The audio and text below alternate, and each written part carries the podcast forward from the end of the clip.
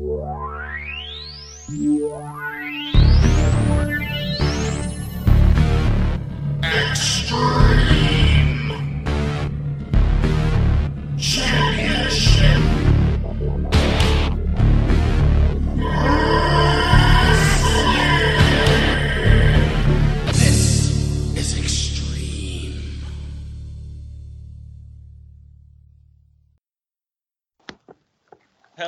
and welcome to November's ECW edition of Wrestling 20 Years Ago.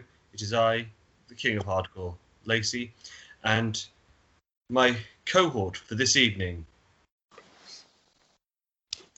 I'm not even getting an introduction. I mean, I've not been here for years. People have missed me. People the want to know quintessential, the quintessential Scottish stud muffin. Well, if you are the king of hardcore, I would like to be introduced as a quintessential stud muffin lace, but I, I feel as if if I introduce myself as the quintessential stud muffin, I need to back that up. Anybody knows who the real quintessential stud muffin is, knows that it comes at a cost, and that cost is the rhyme. So, Lacey, if you'll forgive me, I have my own. int- I knew you were going to no sell this, and I knew you were just going to. Oh, here's Dell. Oh, yeah, well, we've missed him. Oh, he's back. He's back. I've made my own introduction. So, well, well, well, back by popular demand, after three years at last, a familiar voice returns, someone from the past. Now, I know I'm starting early and I don't want to be crass, but I could come so fucking hard in Dawn Marie's arse. Now, please don't let me worry you folks. I am not just here to make dick jokes, but I would just like to give pokes to Francine Fournier's egg yolks. Now, it is your quintessential stud muffin. Dell, Drew Barrymore may never have been kissed, but you can smell her cunt on my dirty, hairy fist. Muir. How was that, Liz? 10 out of 10. Thank you. I'm still committed to this project. I've not been here in three years, but I am fucking, I am committed to this. it was one of those because I was I was having a swig of beverage whilst you were going. I did nearly choke on it. I am glad that that you never guide purely at my behest. Like, But fuck me, dude, it has been such a long time. I've still got it. You you are still still there with it. with the dirtier mouth than I. That you know it is it is known that true, actually, for anybody keeping count, I'm probably the only person that can swear in a show more than you, like. So I mean, that'll be a nice wee, that'll be a nice wee tally to add up at the end of the show for anybody that's interested. Who swore the most, me or you? I was going to say, you know, I, I'm the reason the explicit tag is here for, for now. But back in the day the- when they put us two together, Yeah. So for for old school fans, back in the day, our first journey together was a wonderful AAA show, which I still say holds up to this day. Good show, man. Good show, especially considering what we watched the kind of year or 18 months after that. That was what, 94? Yeah. With the stuff that we were subjected to in 95, particularly, it holds up even greater, I would say, and how good that show was. I don't think we appreciated at the time how good it was, but we certainly do now. And the one of the main reasons I have brought you back onto ECW and more importantly for November to remember is it. that my first, my very first ECW November to remember show was with your good self. It was. I felt it was time to bring it back. It, uh, Bring it, bring it back round. it could it could be one of the last days. It, it, well. I know it, it, it pains me to say, as we will go on in the news, it's it's not looking good for the land of extreme. It's not a good place, but but I am the beacon of positivity, and I always will. I may swear, I may be dirty, but I will be not just not just positive, but HIV positive. I will be. And um, we need to start off with some big news, Lace, because it, it pains me to say uh, the, the, the news hasn't been brilliant in the last few months. There's a lot of doom and gloom going about Philly at the minute, but but one of the rumours this month is is somebody could be arriving, and as the month's TV goes on, they actually start plugging it on hardcore TV. The arrival potentially of Scott Hall in ECW. That's right. The outsider is inside ECW. He did make his debut at a uh, TV ta- or non-TV taping in New York, New York. um, where it is believed that thanks to Justin Credible, he is the one that has brokered this deal for him to be there. PJ, Um, PJ, PJ, PJ. um, obviously, in the last couple of weeks of TV, they pump the shit out of go to the website to see the pictures of him being on. Obviously, we don't see it on telly, so I'm not sure the the legal ins and outs on whether he's there or WCW deals and all that sort of stuff. Um, but the rumor is that Paul Lee has said he is more than welcome to stay around till next month's pay per view. Hall's only request was that he doesn't get treated like a jabroni and that he can work with Justin. So we do know that at the shows over that weekend, he did have a match against Big Sally and a match against Justin. Um, as I said, neither of them make telly. But could we see the Bagman at the pay per view next month? And what happened the last time that Scott Hall jumped ship lace?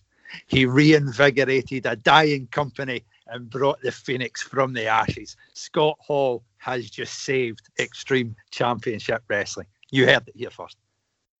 Our Lord and Savior in the year 2000. Now, uh, Scott Hall. talking talking about uh, ashes and burning and Jim Mitchell lace. He, uh, well, I suppose you play with fire, you get burned, really. Yes, so Jim Mitchell, aka also known as Sinister Minister, suffered serious injuries to his hand and abdomen prior to the pay per view, about two hours before the show went on the air. He was injured whilst playing around with a flame throwing device, which exploded in his hand. It's one of those of you just couldn't you couldn't make this shit up. I mean, I'm always playing with it and it, it just blows off in my face. I mean, it's just, there's nothing worse. So he obviously went to a nearby hospital, um, and a day or so later, he did do a phone interview saying that he'd been in the back playing with Mikey, playing with the flamethrower device, which he'd done a thousand times, and he was blowing fireballs over Mikey's head to rib him. Because yeah, that that seems It's got the end well. reasonable. he rolled up a charge and started packing it inside the device with a toothbrush, pushed down on it, and out of nowhere it went a big bang like a gun and it went off in his hand. Um, basically, the injuries are shrapnel to his left hand, uh, damage to his palm, several places of his finger, and it has blown off his index finger from the knuckle. Christ. If you ever have that reason of don't play with fire and don't try and do silly things, key example, only in ECW. As if there wasn't enough issues at the minute. You know what I mean? It's, it's the fucking matter? He's one of the fucking oldest cunts on the show. He should he should know better. You'd think so. You would think that someone of of his he's been about for fucking years. He's old enough that yeah, here's a fun idea. I've got this flamethrower that I'm gonna just shoot fireballs over Mikey's head just for shits and giggles in the back. Just to kill some time. I just I don't know. But um aye, other than the the usual kind of ongoing kind of dramas with the company, whether it's coming, whether it's going, the TV's went, it's the TV coming back. That's that's pretty much us for for news. But I mean it's certainly hit and miss with Mitchell blowing his finger off and then Scott Hall coming in. It's certainly kind of hit and miss, I would say, Les. Yeah, the other thing I did just want to mention is in the on coming and goings of TV deals, still no news on a TV deal. Paul Lee has spent most weekends this month in LA talking to TV companies, but, but yet nothing coming out. But worrying signs are no advertised shows from January, Hmm. um, after the pay per view show in New York at the beginning of the month. And some people still waiting for their paychecks. Hmm, it's not a good sign, is it? Um, I mean, I'm I'm still hopeful because I mean the even just I mean I've obviously been away for this for a couple of years now. Les. So I mean the last shows that I was watching regularly out of Philly was like late '97. Looking kind of just at the observers and like the, sheets and that for this year, just to kind of try and get a grasp of what's been happening. Some of the numbers that's coming in, like live attendance wise, is mental compared to where they were like a couple of years ago. They're getting regularly thousands of people coming through the door. Yeah. But obviously, there's only so much you can do with live gates, isn't there? You need kind of distribution, especially these days with the amount of stuff that's going on in New York and Atlanta. Well, like TV ratings, they need to be on TV to get folk into the live events. You Know what I mean? But we can only hope. It's the thing. It's like obviously the last sort of year and a half. Obviously, they've expanded massively. You know, Yeah. they, they've gone out to LA. They've done shows in Canada. They've sort of gone out of just being in the northwest. They've done Georgia. They've done uh, Boston. They've done Milwaukee. You know, they've they've spread out across the country. And as you say, the the gate numbers are always fucking huge. You know, they're mm. not they're not taking the piss. They're not trying to fill out fucking ba- basketball stadiums, but they're still doing four or five thousand in these in these towns. Certainly, and I mean, even some of the stuff that I was seeing like last, like Canada, Canada. I mean, technically that's an international tour, Yeah, and they're foreign countries. They're filling out gates of like three, four, five thousand. I mean, it's it's just sad to see the the the kind of impact that TV can have. I mean, people say that our ratings aren't everything, or it's how many how many bucks you can get in seats, and I mean, clearly there is a, a fair a fair amount of, of weight put on TV. And as I say, it's just a shame to see this company that's done so well for I was last kind of regular here and like seeing the, the numbers they're getting, the attendances they're getting, the the turnaround that they've had in, in talent and still been able to put on shows regular. It's just a shame how they're how they're kind of turning it. But I say we can only we can only hope for better things come the come the start of the new year. But dare I say we may be setting ourselves up for a fall in that one.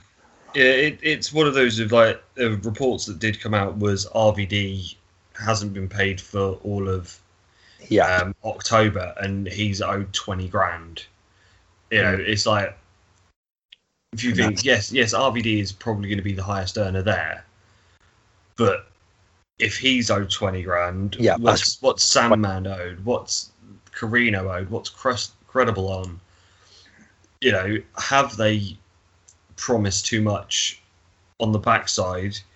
Because the thing is, with like the pay per view deals, obviously they only get fifty percent of their pay per view money back. yeah. So obviously the other half goes to the distributors and stuff. And you've obviously got the outlay to start with, so you're kind of at a loss before you even start. And then by the time the money comes in, they take their cut it, and obviously they're going to be the last ones to lose it. So it's going to be, it's going to be Pauline, the talent, that's the, the last ones to get paid. And it doesn't seem as if the the uh, acorns are falling quite down from the top of that tree. But um, No, but it's one of those. If this, if, if there was ever a point for a nice uh, Uncle Benny cash in hand, sort of, there you go, just just keep going. Oh, a nice wee angel investment would be lovely, but there may be only so many times that you can. Uh, what is it with the boy that cried wolf? There only so many times you can kind of get away with it. But, uh, True. but no, hopefully, man, I'm I'm very optimistic. But I've been bumped with that before, so I'll I'll keep smiling. But the smile's getting a bit harder to paint on. But, but we can be hopeful. We can be hopeful. So we will go into the pay per view as it was right at the beginning of the month. And before we run through any of the pay per view, I'm just going to play the first eight minutes because we have promos from Lynn, Credible, Corino, and Justin.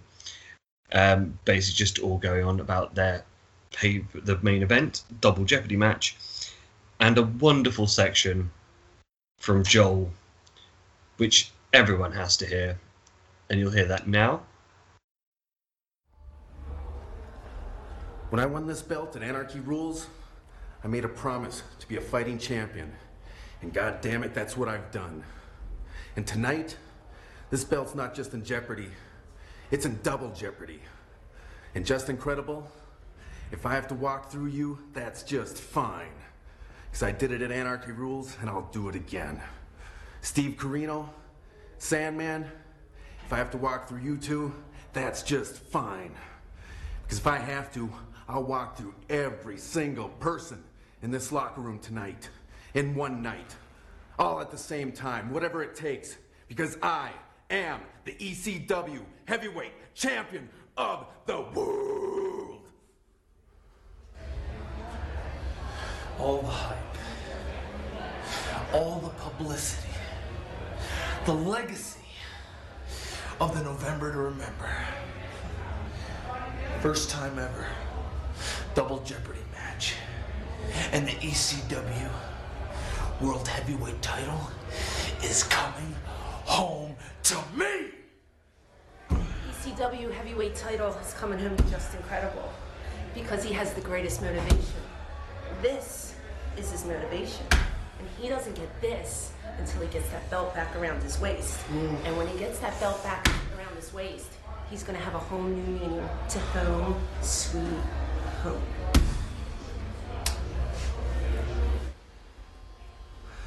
Three-time ECW World Heavyweight Champion. I am the Sandman, the King of Extreme, the hardcore icon. And tonight, I make it the fourth because I'm politically incorrect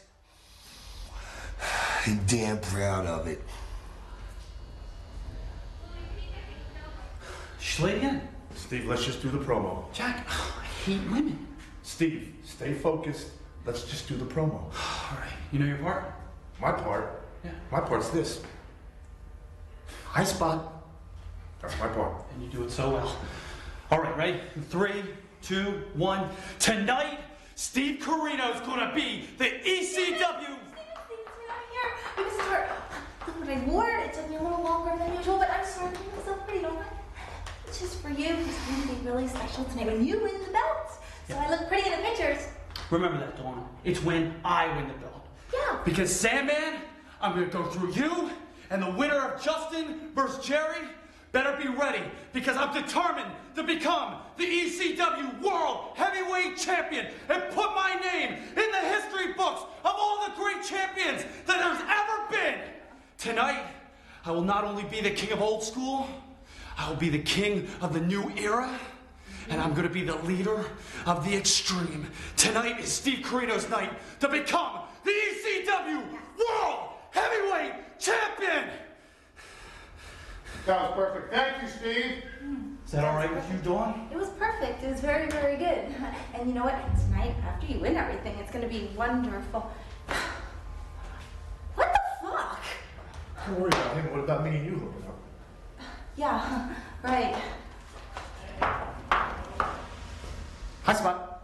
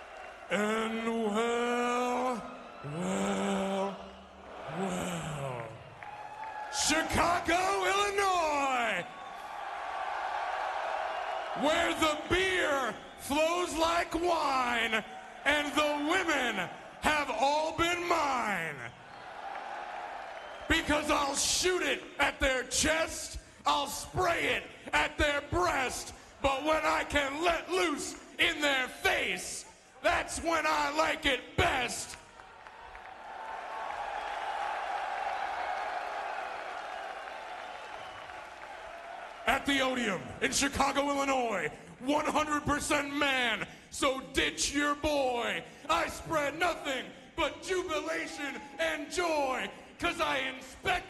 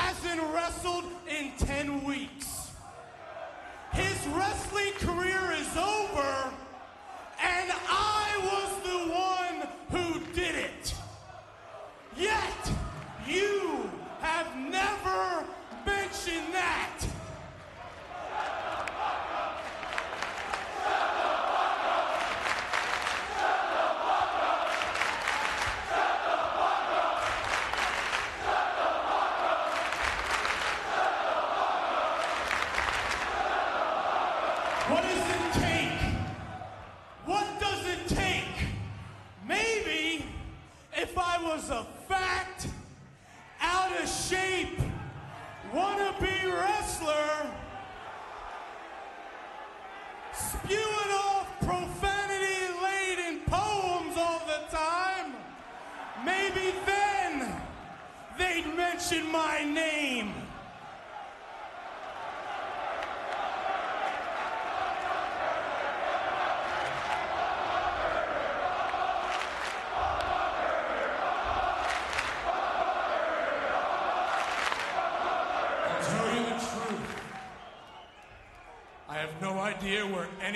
This hostility is coming from. I put you over on TV all the time. I don't have a problem with you. In fact, I think your gimmick's great. I like everything you do. I think you're very entertaining. I like everything you do straight down to your ring name which unfortunately I can't remember right now since you're just some undercard jamoke.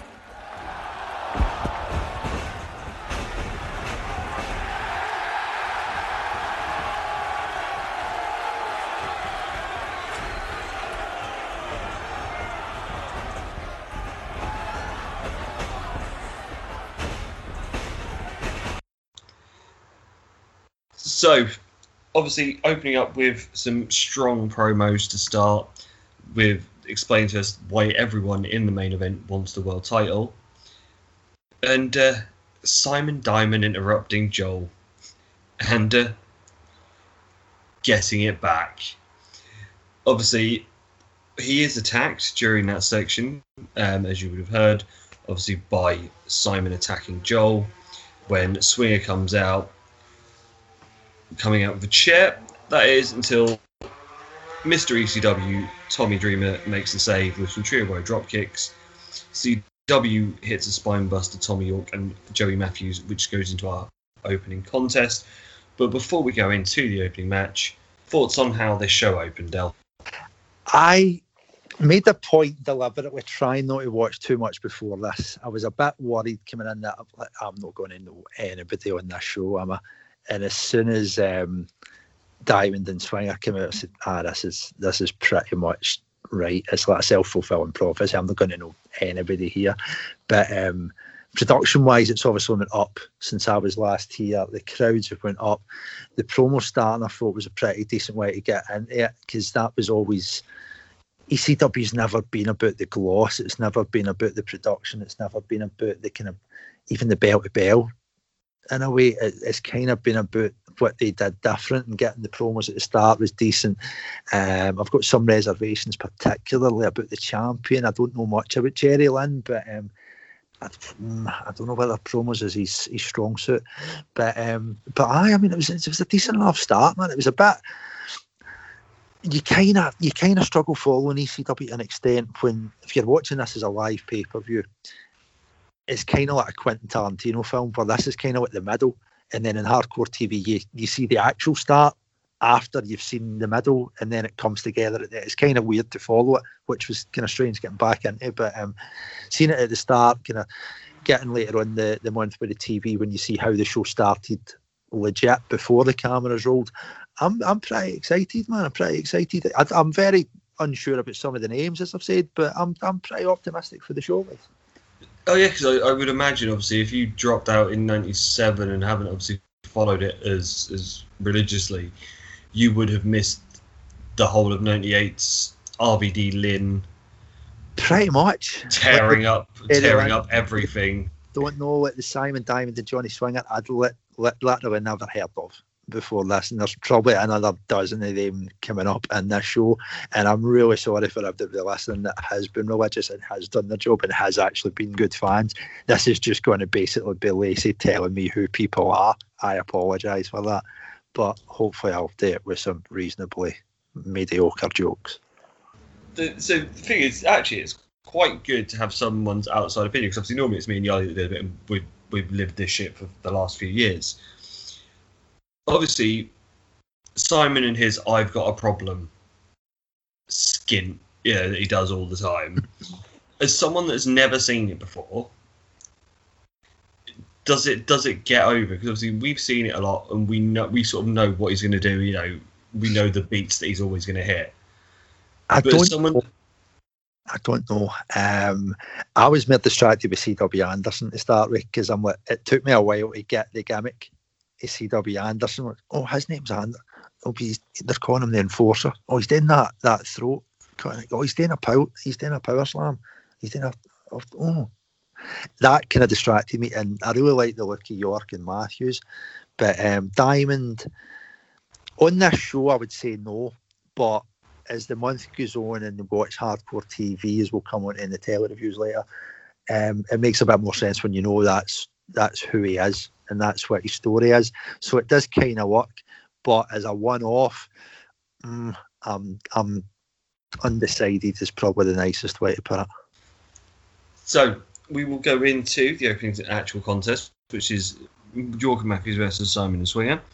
Start of the match starts as a brawl because obviously in ECW Legacy, a match has to just start out of nowhere. Um, York and Matthews hit double bombs and suicide dives a double toe drop suplex and a splash senton and a Russian leg sweep.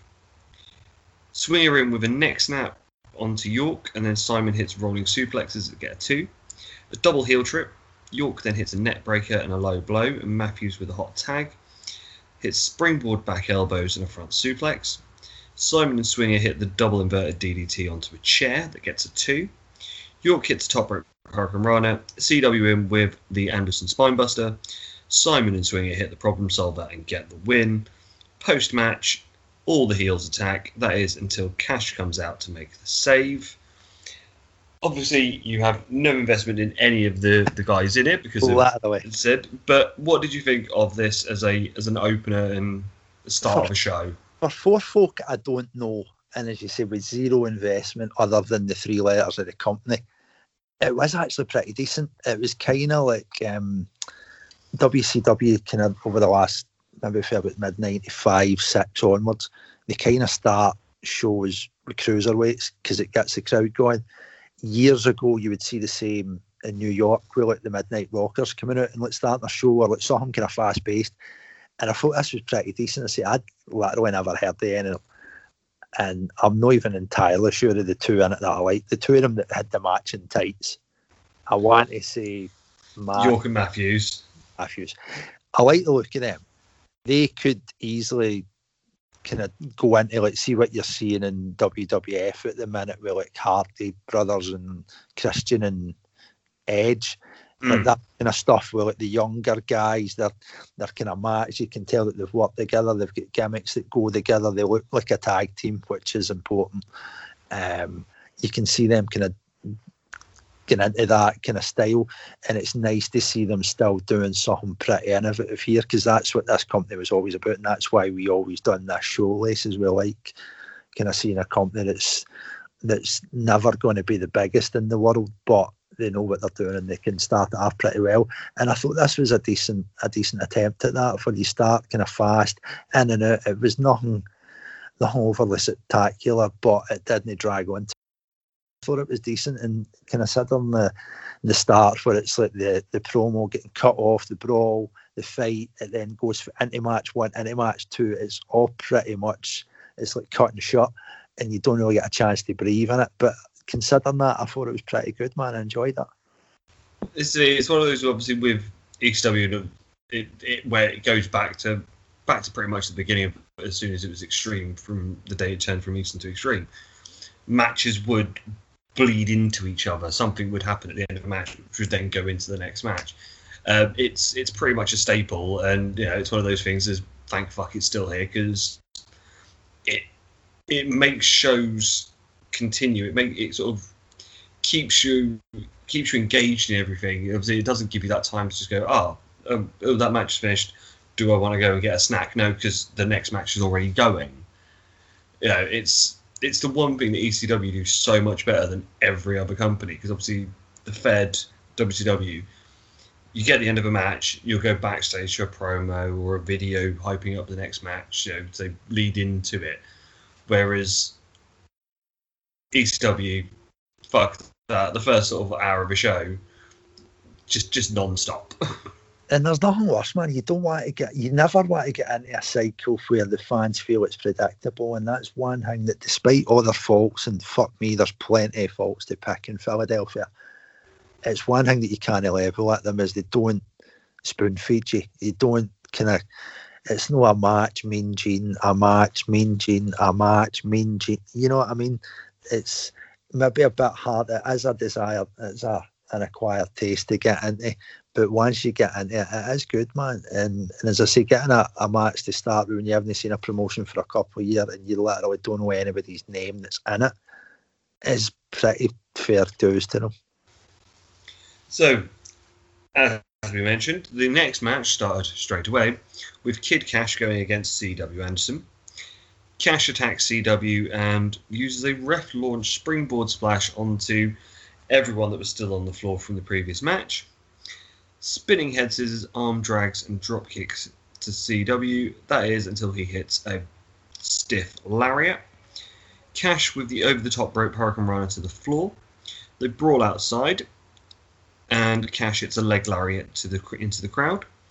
Back in, CW hits a T-bone, swinging arm DDT, back outside, ramming Cash's shoulder into the post, and smashing it with a chair, and then back in with a shoulder breaker, another armbar, and chops. So working on the arm like a good old-fashioned NWA wrestler.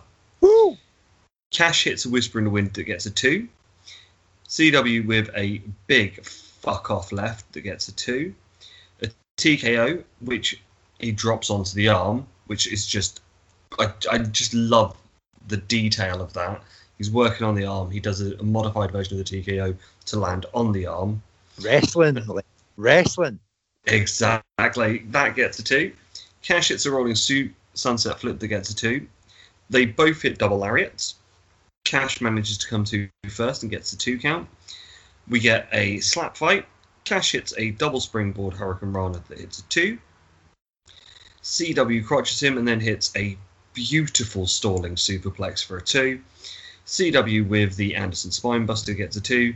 Cash hits a spinning DDT quickly and hits the win. Oh my god, I love this match. There was fucking psychology to it. It was NWA genius at times, added on modern high flying flip de doos. I, fu- I I'm I'm gonna say you know I, I love fucking CW Anderson. You know he he gets it. He he gets what he is. He knows it so well. And Kid Cash, yes, you know everyone gets it now. He's trying to he's like Kid Rock of wrestling, but he's so fucking talented. Obviously, these two you would have never have seen, but Del, what were you thinking? I have a confession to make, Les. I watched this show twice because um, the the young pretender to my throwing, Mister Ioli, was um, bragging last month how he doesn't make notes. I'm like, I could fucking do that. I couldn't do that, Les. I had to watch it twice and make the second time. But the first time that I watched it, I could not fucking stand C.W. Anderson. That first match, I'm like, who's this cunt? Thinks, oh, he's a bit fat. Oh, he's a bit bald. Oh, he's Connie Cell Anderson. He's Connie Cell the Enforcer. Oh, he's doing a spine buster. Who is this cunt? See, the second time I watched it and I noticed that TKO, oh, it was modified to land on that. I'm like, oh. And then the standing vet. Have you ever seen a delayed standing vertical suplex from the ropes, Les? I, I have What? never seen it. Wait, who is this boy? And I'm like, no, fair play. And then you see Kid Cash, because the first time I was like, this Kid Cash boy is really, really good. And he's got so much potential. But this Anderson's boy just slowing him down. But see, the second thing, you kind of appreciate the clash of styles where it's like Anderson's kind of slow, he's methodical, he's working body parts, he is like 80s NWA. And then you've got like Kid Cash where it's almost like seeing, mind the first time you've seen Sabu in like maybe 95 or 96 or whenever you started watching and you seen Sabu, it's like, who's this boy? It's kind of similar with Kid Cash. I mean, I don't want to put too much hype on him, but um, but that that was the kind of feeling that I had with that boy, where you're seeing things that you've never really seen before. And then when you mix that in with like somebody that's kind of almost cemented in like 80s like heritage with Conyers and Anderson and try to live up to that that milestone of having that around your neck and actually delivering on it. I thought this was really, really good. It it reminded me so much of there was a TV match on a uh, I believe it was still at the time it was still NWA. It was before it turned to WCW of Arn versus Ricky Morton. Oh, and obviously Morton ain't shit on cash for flipty doos and high flying, but that level of on working him down using rest holds and Ricky being quick drop kicks, cross bodies, you know, as what, what were their high spots back in the eighties. It it reminded me of fundamental great 80s TV wrestling. And as we all know, give that to me. I, I will take that when it's done this well. and I'm not trying to be funny, Lace, but look at um, as much as I love Arn Anderson, and he actually is in my top at least five, if not three wrestlers ever, right? Arn Anderson is fat. Arn Anderson is old. Arn Anderson, even in the 80s, was never the pinnacle of athleticism. But what did he do? He go, he invested and he could get a crowd going and he was passionate and he psychology and he could work apart and he could do it. And Ricky Morton, kind of similar, really. He was never an amazing athlete and he was always getting a bit kind of old in the tooth, especially when we are younger. The, the time that we got to see Ricky Morton, he's in his 40s, if not his 50s. And, and it's hard to can imagine these two in the prime, but, but it is similar to that kind of style where you've got the old horse that's kind of methodical and what they're doing and everything's done with thought and no reactions. And then you've got the young upstart kind of trying to battle against them with guts and will and high flying and speed and help me, help me. And it's it's just nice to see it in this day and age where it's not even the nineties anymore. We're in the twenty first century now and we're still seeing this and it goes back to like what works and I mean you can change what you like and I mean look at particularly WCW in the last kind of six, nine months for certain New Yorkers went in there. Mm. You change as much as you like. A wheel's still fucking round and it works when you roll it. You Know what I mean? You can try and make it hexagonal all you like, but some things just work. That- with, 'cause it's one of the things me and Yolik said last last month was when you do storytelling, you do it right. You know, you get people invested in your baby faces and hating your heels. It ain't hard. It's been the same since the fucking 1920s. good, Good versus evil is fucking simple. I, dark and light. It works. Yeah, it's, it's it's one of those of, as you say, the wheels fucking round. Good versus evil works. It's not hard. but yes, as I said, good to know that someone who hasn't seen either of these guys absolutely is enjoying them Nah, too. definitely works, man. Definitely works. So we go into our next match, which is Danny Doring and Roadkill going against Hot Commodity. Uh, it starts with a three on two brawl as Dinero and Easy all jump in with Chris Hamrick. They attack Roadkill and hit a triple drop kick. Spike comes out, beats on all three. Dinero hits the STO on Spike and then a dive to the floor one from Easy and then one from Spike. Roadkill then hits a splash of his own onto Hamrick, followed by a Vader bomb style elbow. Power slam to Easy, Doring in with a top rope leg drop. The triple Lancaster Lariat of Lust. Easy hits the money clip that gets a two and a bankroll for a two. And then they triple team on Doring. Dinero hits a beautiful Argentine backbreaker. Hamrick in with a guillotine leg drop. Doring with a G spot sweep. Tag to Roadkill, who comes in, cleans house with barn burners, dirt road slams, and hammers Hamrick with a chair. Spike then hits a hot tag, gets the chair to the knee. Hot commodity go for a doomsday device, but it's missed as Spike hits a roll up. The goes for the acid drop, but it's blocked into a power bomb. Roadkill hits the double springboard clothesline, Doring with a bareback to Elektra. Spike then hits the assisted cut on Hamrick for the win. What started as a three on two tag match quite quickly turned into a six man tag.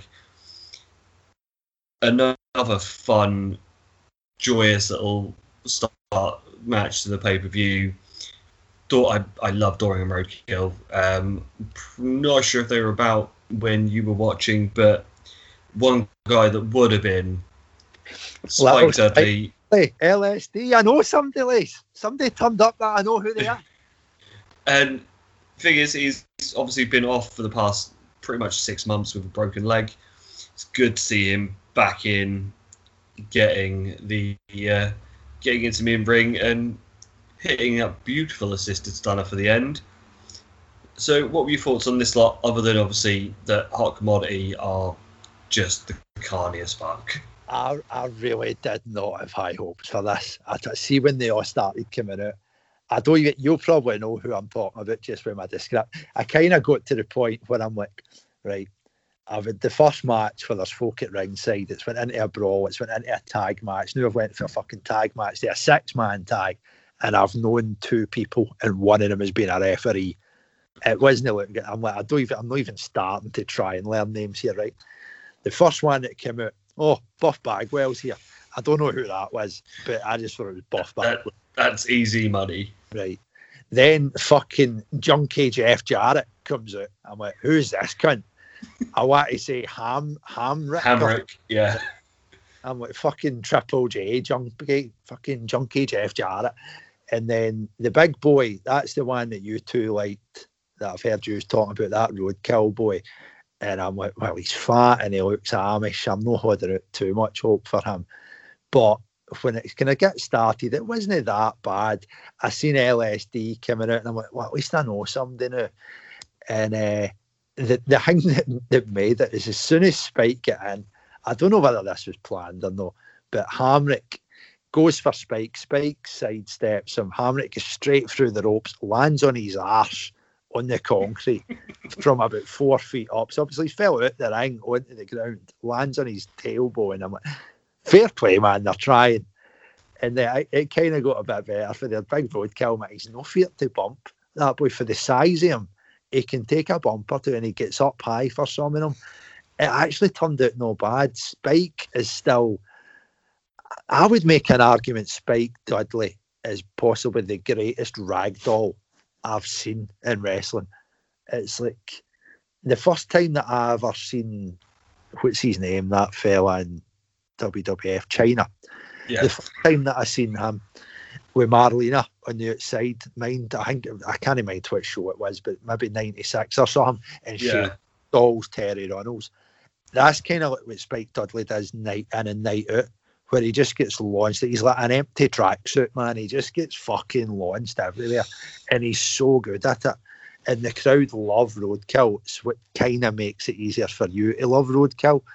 And um, I wouldn't say it was brilliant. It, it was decent, no better, no worse. But again, it, it's strange enough it kind of worked because when you say hot commodities like the car nest of the car, it is, man. It's like going to the fucking shows. These are the cunts that you see spinning waltzers and fucking knocking darts out of the dartboard when you know that you've hit a hundred, but they say that you haven't. And you just want to win the cuddly toy, but you end up walking away with a fucking goldfish. These are the cunts that do it. Know what I mean? And you just know that that's what they're doing Monday to Thursday before they turn up to wrestle on a Friday night. But it worked, man. It worked. And it all started for a bum bump, which there isn't enough bum bumps in the world. And you know, we got a obligatory TNA with Elektra. That's that's always an added bonus. I mean, if, if you're struggling to get me invested in something, bring out our arse, and uh, you're, you're you're halfway there. Interesting fact: you may have seen her elsewhere. She was on The Sopranos as a stripper. All right, didn't know that. Didn't know that. So yeah, that that's her claim to fame. I mean, there is there is another lady that we'll discuss later in the later in the show that I may have seen before, but that maybe tells you more about my extracurricular activities. so Spoiler alert for so next we have a Rhino promo, which I'm going to play you just because it was fucking funny as fuck, which you'll hear now. My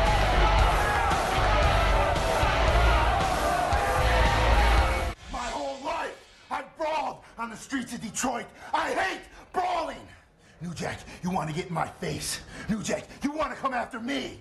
Oh, New Jack, oh, I'm to show you how I can fight. I'm to show you how exactly I fight. And you know what? You'll realize, just like every single person in ECW, you'll realize the only way you can beat me is to wrestle me. And you know what? Your chances are very slim. Very fucking slim! That's the only chance you have to wrestle me. New Jack, I'm done brawling. I'm gonna make you an example of what I can do and what I've done on the streets of Detroit! New Jack, I'm gonna take your face, rip it off. I'm gonna shove it down your throat. You're gonna have to shit your own face out. You're gonna have to shit your face out next time you sit on the toilet. And you know what, New Jack? You, you are my example. And then you'll see why I am the ECW World Television Champion. Why? People, their only chance is to wrestle me. And they won't win! They won't win! Why? Because I'm the ECW World Television Champion! Rhino. So Rhino telling New Jack that he's going to shit out his own face. it's not saying much, Lace, but it was easily the best promo yet. And I mean, I don't think I don't think I remember this Rhino fella. I don't think I seen him. Yeah, he's But- only been about for a, just over a year. Is it about a year? I wouldn't have seen him. He looks like a star. He's a big bit of a boy. But um, I can't even I don't know whether it was on the show or if it was maybe in some of the later TVs. Styles says he's 25 year old. That Yeah. boy. That's fucking scary, man. One even get to that size at 25, but to look like that much here. I mean, I, I'm not talking he looks like a star in a kind of 19, uh, 1988 Sting kind of way or like a 90, certainly no six, but maybe 97 ish Rocky Maivia. He's not that kind of star where it's like you can see him, you just like you see them smile on the TV and you just see the wee glint in their eye and the tooth shine and that. I mean, he's a star, but in a different kind of way. Um, but I give me, if you could take my money just to see like a Rhino Goldberg match or something like that ilk where it's just like a night big 80s big horse main event. Yeah, you know, Rhino Rhino's get that in him all day long, I think.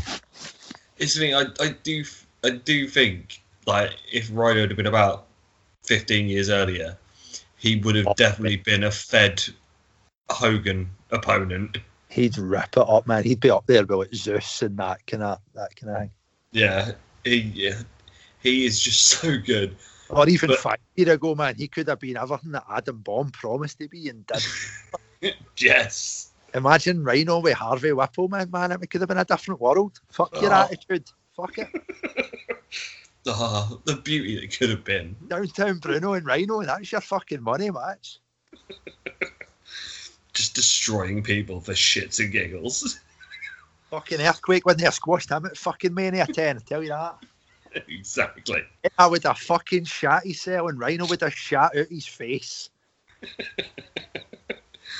So next we have a loser leaves ECW match between Chris Che and Nova. One of these guys you would have definitely seen. I do believe uh, young Supernova may have made an appearance in a former guise. So we get Louis out comes to start calling out the fans. Louis, No. E, what is it, Lace? He is Louis Dangerously, Oh my Christ, the first time I seen this. who, if you can cast your mind back, was Sign Guy Dudley. Fuck off, is that who that is? Yep. I genuinely never even thought of that. That shows how invested I was in Lou E dangerously.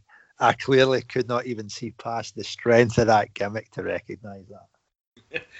So yeah, so another one of the ones that was about from back in the day. And I'm up to like three or four folk that I've known there. So Nova in quick with punches, a jawbreaker, and a drop kick. Backdrop to the floor, but he misses the follow up splash. Chetti full pelt into the railings head first. Looked fucking disgusting. Back in, Nova hits a crucifix and a chicken wing. Chetti with a super kick and punches. Nova whips Chetti into a chair. Louis comes in with a low blow. Chetti with a scissor kick onto the chair diving chair shot, clothesline, and a side kick for a two. Stalling suplex gets a two, and then a backslide. Nova then gets a two. Chetti revert hits a reverse DDT for a two. Nova with sidekick and punches. Chetti hits a stiff chair shot. Nova then manages to with some punches and an insecurity and a underhook rocker dropper that gets a two. A baseball slide into Louis and a small package for a two. We get the rolling pins. Then Nova hits a triple pile driver. Louis with the phone to Nova that gets Chetti a two. Then Nova up top hits a beautiful Kryptonite Crunch that gets the win. This for the feud that was going on, obviously, because you wouldn't have known a bit at the point. These two were a tag team earlier in the year. They got to the tag team title tournament final uh, during that, and Chetti walked out on Nova and they've had a little blood feud since. This just seemed okay, but there was there was a lot of times when they were just waiting for spots, and it was just clunky. And it it didn't have the piss and vinegar that you want in a loser leaves mega rivalry match. It was very it was still it was good, and the shit they hit was impressive but there was too many times that they, were- they were just waiting for the next the next thing they were doing. I'm kind of happy though that you did say that there is a feud because that was the first thing that kind of got. I'm very much a stickler for tradition, less. Um, it, it, kind of got to me that this was a loser leaves town, and I'm like, well, one, I don't even know who Chris Chetti is, and uh, the fact that Nova's there, and obviously the last time I seen him, it was the BWO, and I went, well, now he's on his own. I don't know who Chris Chetti is, and a loser leaves. This wants to have been a big feud. The fact that you've said it was a tag team, they've been feuding, the crowd did seem into it, which does help. But um, but there wasn't a lot to, to grab or keep your attention about this. Um, the the Lou E dangerously thing really was a struggle for me. Um, that kind of really distracted me. But um, aye, for a loser leaves and it's like what third match in the card, it's no overly promising. But um, but I mean, it was all right. But it, it's it, it's disappointing so far for what we've seen in the first couple. And then into this, for it's a loser leaves town. It's meant to be the big climax to a blood feud. I was pretty disappointed, but um, the the worst bit for me, as you said about it looking a bit clunky and a bit cooperative, the bit on the top rope, man, it was fucking kayfabe shattering. When like Yeah. that, that rope, and they're like kind of try to turn. No, no, you just you just stand over there, and I'll, I'll turn around. Right, one, two, three. It was like, oh no, boys, come on, we're on pay per view here, and uh, aye, that was. um and then that kind of led into the, the three pile drivers and a phone shot, and there's still a kick out, and I'm like, come on. But um, but no, it was all right, man. I'm not gonna. I'm maybe being naive here, but I don't like shitting on shit. So if you can't say anything nice, then don't don't say anything. But um, if are you a big fan of KFC, Lacey? I know I that am. sounds as if it's getting into like a big fucking promo spot, but it actually isn't. It? I I like KFC, right? But I struggle to eat a lot eh, it because see, like the, some of the spicier stuff that they do, I've got quite a bland palate, and I can't eat a lot of KFC because it gives me ring sting the next day, and that was what I called Nova in this. Because see that that get up, man, he looked like a shit sting, and this, and I'm like, ring sting's better than shit sting, and it was really distracting because he did just look like see how you used to get maybe going back about five, six years ago now. See when see when like the full steroid trial and the the, the Patterson sex stuff and that was happening in WWF. And the, there wasn't a lot of like the big guys staying, and then you used to get the tribute shows out here where like the Legion of Doom were always on it, and it looked as if he would be the Sting that yeah. was and you would see them at like fucking Butlins, or you would see them if you went to like fucking Brighton for the weekend. So we'd have it down here. We'd have it down here at the uh, cattle market. Aye, you would have it at the cattle market down there. He would be Sting, and I would see if I was seeing him at Pontins, I wouldn't mind. But this is fucking pay per view, man. Cunts were paying like twenty bucks to watch this. I don't want to see Ring Sting when I'm paying twenty bucks. But that was my thought. That was that, that kind of then distracted me a wee bit when I was watching this. But So we follow that with New Jack. My man! New Jack. he's still here. He hasn't been signed up by the big federations. What's going on, Les? Well, after you hear the promo, you can probably tell why no one's picked him up, which Uh, you he's will no, hear. uh, he's no changed, does he? No, so we will play that promo and then obviously we'll be back in a moment. Rhino, I've been waiting on this night, son, for too long. Tonight is me and you. You ain't got Justin in your corner tonight. You ain't got nobody that you can distract me so you can run up and pull that little move, throwing me through a table. You see, the last few matches we had, or the last few encounters we had, you drilled me. And I laid there. And I was in pain. The problem you had is you didn't kill me. And when I laid there, I started thinking how to get him back. I brought out all my toys now. You gonna have to be in the ring with me tonight, looking at me one on one. And you know what? I'm gonna tell you something. Stephen King couldn't have dreamed up a better thing than this. You understand? This will be the night that I open you up like a doctor and gut you and eat your guts out like a buzzard. And then I'll take that little belt of yours. I don't want it to wear. I don't want it to show no fans. I don't want it for my kids to play with it. I got car problems right now. And I'm gonna pawn that belt. I'm gonna go down on the strip and find a hooker and give it to her for something. I'm gonna take it to my boys in the hood and gamble with it. I'm gonna do everything you ain't supposed to do with it because I don't care about that belt. What I care about is getting your big fat butt in the ring with me and taking my staple gun and boom, right in the head and boom, in the head again. And I take this and stick it in your face and rip you wide open. Then what you gonna do?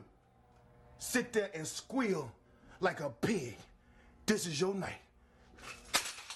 We gonna knuckle up, boy. We gonna knuckle up. Bring your ass to me, cause you mine.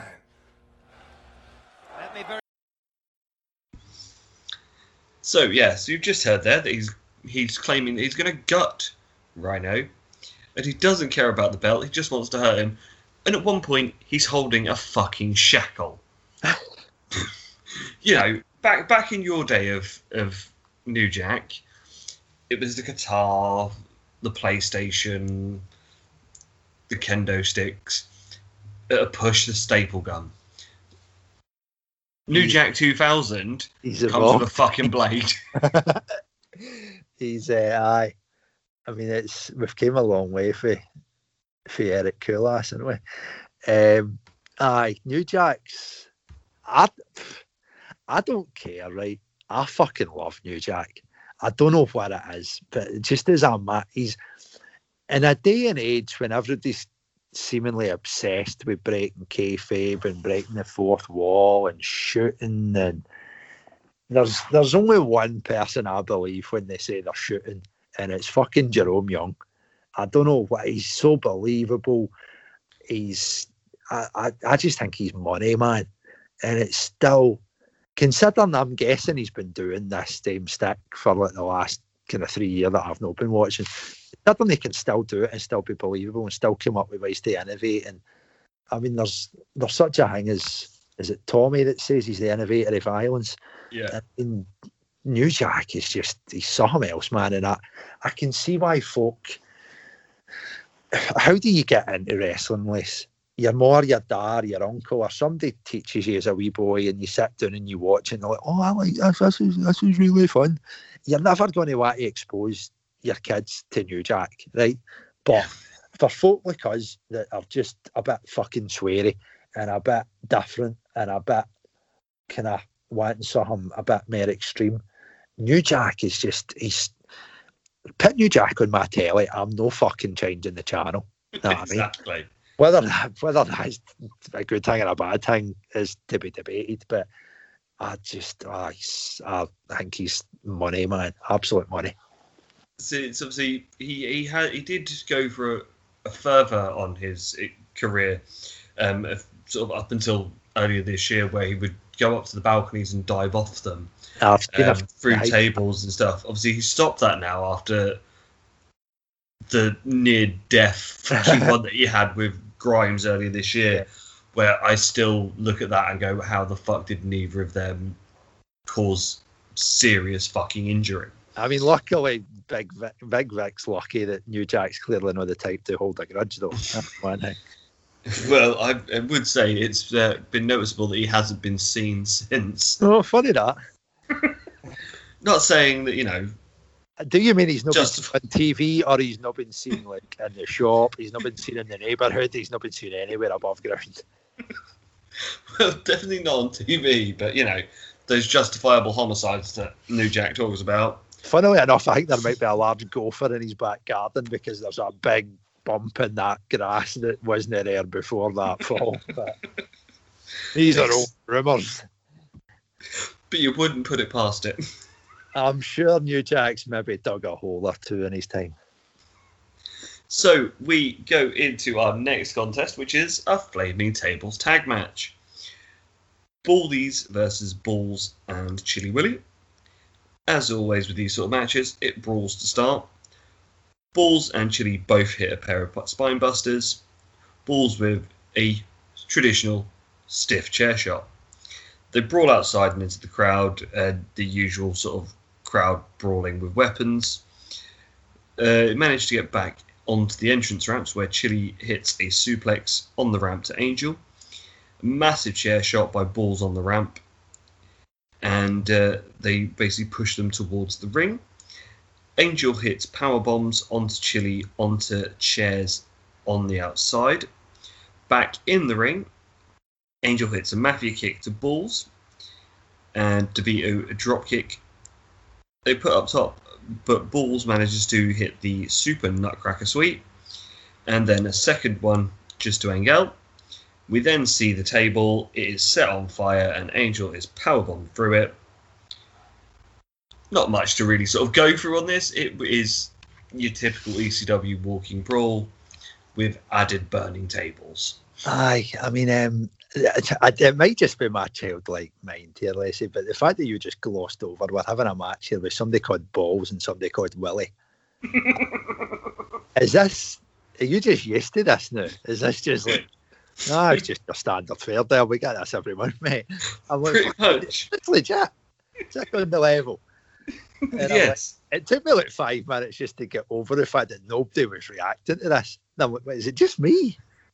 Am I fucking am I You kind of feel like Jack Nicholson and Cuckoo's Nest, but it's like, am I the mad one? I mean, but um, but I, I mean, it wasn't. You hear it's much like the last one where you hear loser leaves town. Like you're expecting a big thing, and then flaming tables. I'm like, fuck me, man. They're actually. I mean, I've seen some shit in ECW, but flaming tables. I mean, that sounds like fucking.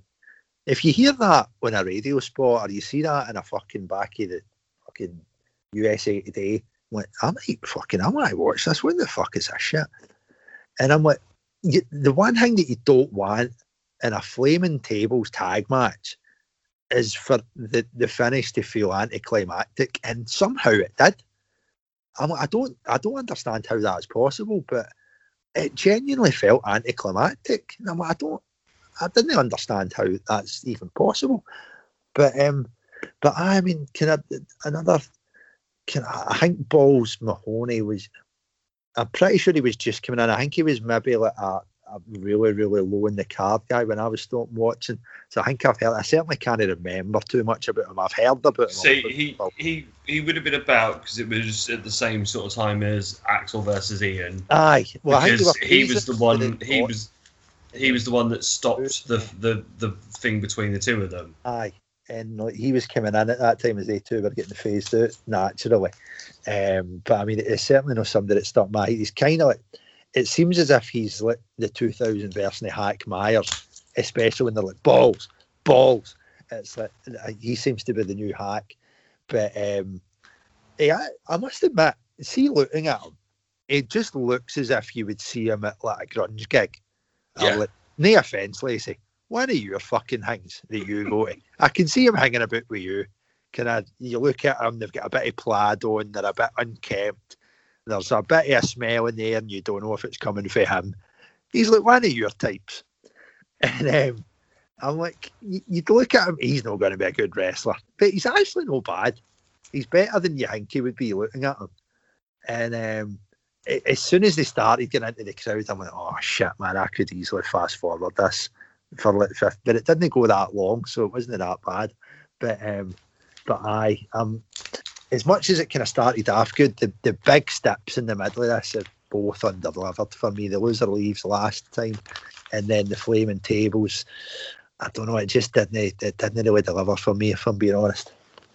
The the thing with flaming tables, obviously, if you think back to when you were still um, of this parish originally, the only people that would do it was Dudleys, and the Dudleys would do it sparingly as a massive fuck you to someone.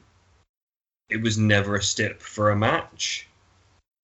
It was like the mega payoff of, oh, oh, the Dudleys are really going to show someone that they're going to fuck them up.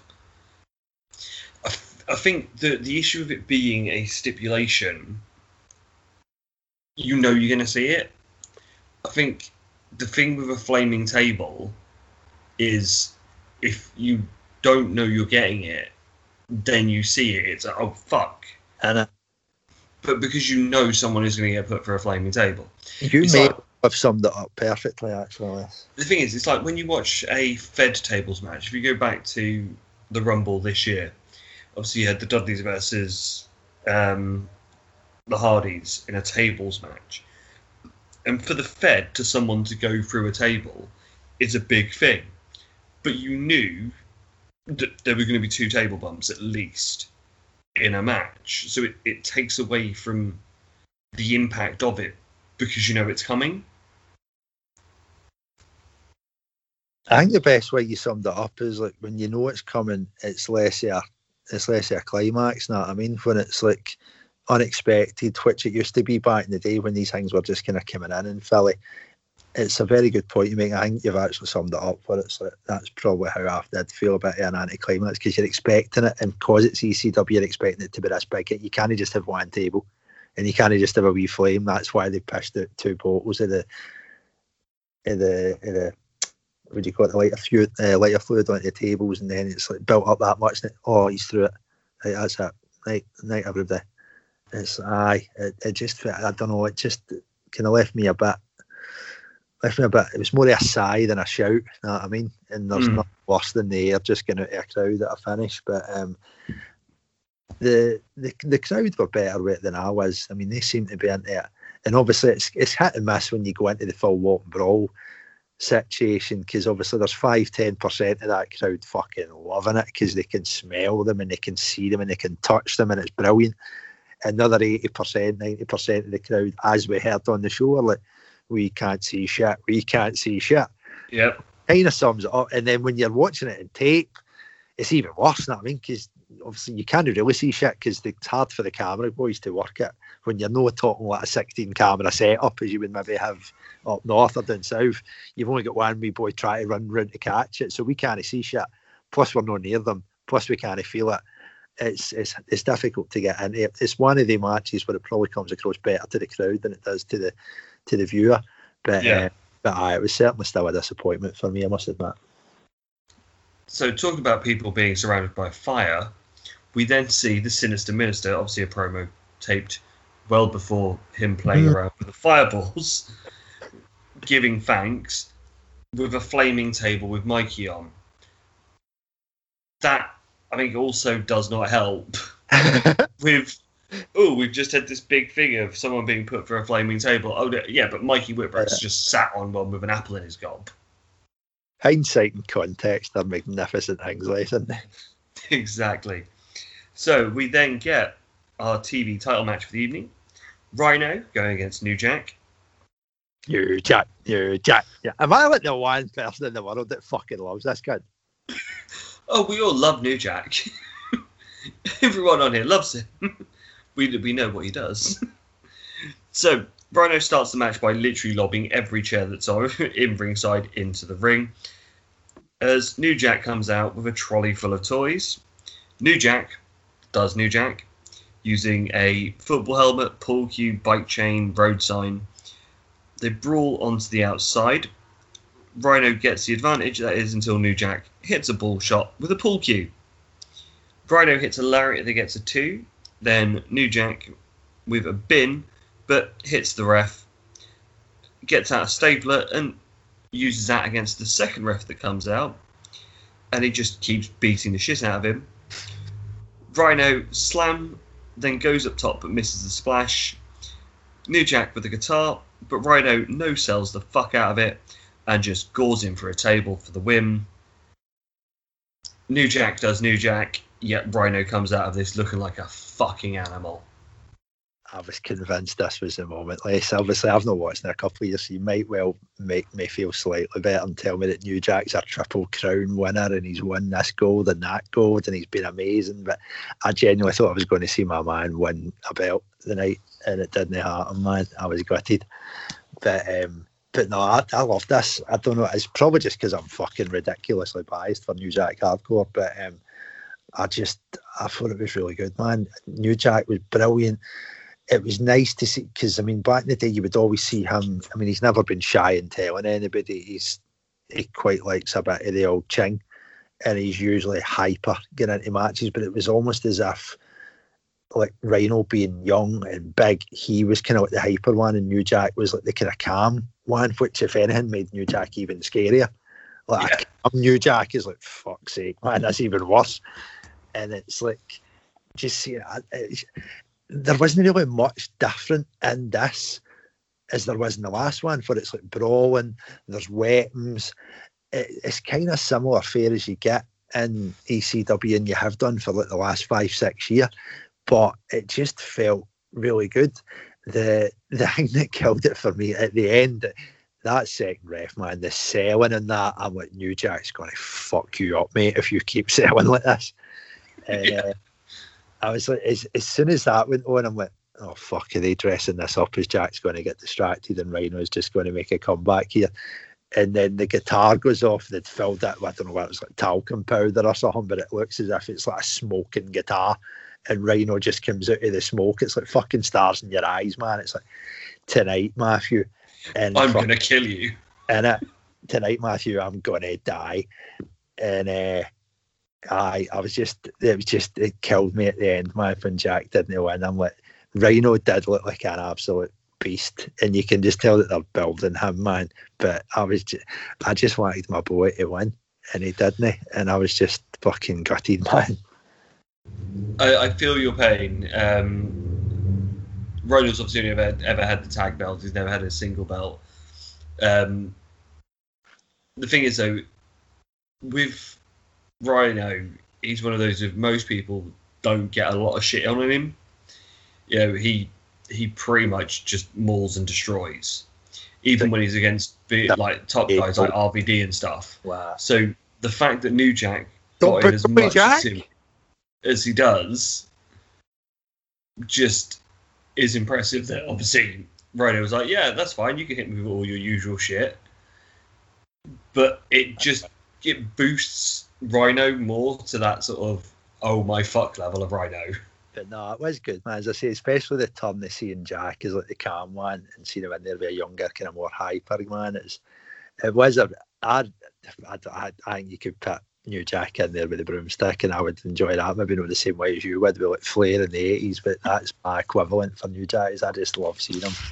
It was good, man. I was just gutted that he never won at the end. But now that you explain about how they're building Rhino, it makes sense. But um, the two of them, I've got I've got so much high hopes for Rhino, and this is the first I've really seen him. I mean, he just looks like money, and um, New Jack's just New Jack, and I hope he never changes. And dare I say, I think it would be evolutionarily impossible for him to change, and we should all be thankful for that. The, my only my only problem is obviously with WCW being sold to the Fed by the looks of it. If ECW does fall, he ain't gonna turn up in the Fed, is he? Aye, he's fucking made for PG, mate. Get him on Sunday Night Heat. They do tape heat, and then they fucking, they're going to need to up their fucking edit and stuff. Like, but that cunt that does the pixels, man, they'll need to pay him double time. that would be fun. So we get a promo in the back where Corino is in Sandman's locker room and is fucking around with his Budweisers. So they get into a brawl. We then see our tag team title match of the FBI going against the Unholy Alliance of Mikey and Tajiri. So obviously this is a very different FBI from uh, Where the fuck is JT Smith? I was watching fucking Dean Martin. Soon as I heard the music, I'm like, fucking yes, lads, let's have a fucking beer. And fucking JT's nowhere to be seen. no JT, no Tracy Smothers. It's a Oh. very, very different FBI now. Gutted, mate, gutted. So the match starts with Tony and Mikey doing some chain wrestling, a few roll ups, and Mikey in with a tilt a whirl side slam, and then one onto Guido. Tajiri in with a double flapjack, gutbuster, and double low drop kicks. Guido does the test of strength, then into some chain wrestling. Tajiri hits him with a stiff kick to the fucking skull. Mikey hits a double stun gun and a low guillotine drop kick. Then that's followed by double head kicks to the chairs to Guido. They then drop Tony on the railing and smash Guido into the table. Mikey manages to get crotched, and the FBI go up top to do a double team move, but Mikey turns it into a double whippersnapper. At this point, Sally comes in and splashes Tony by accident.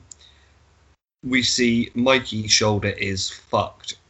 The ref calling for medics to come out and they actually collar and board him. Tajiri missed Tony and kicks Guido.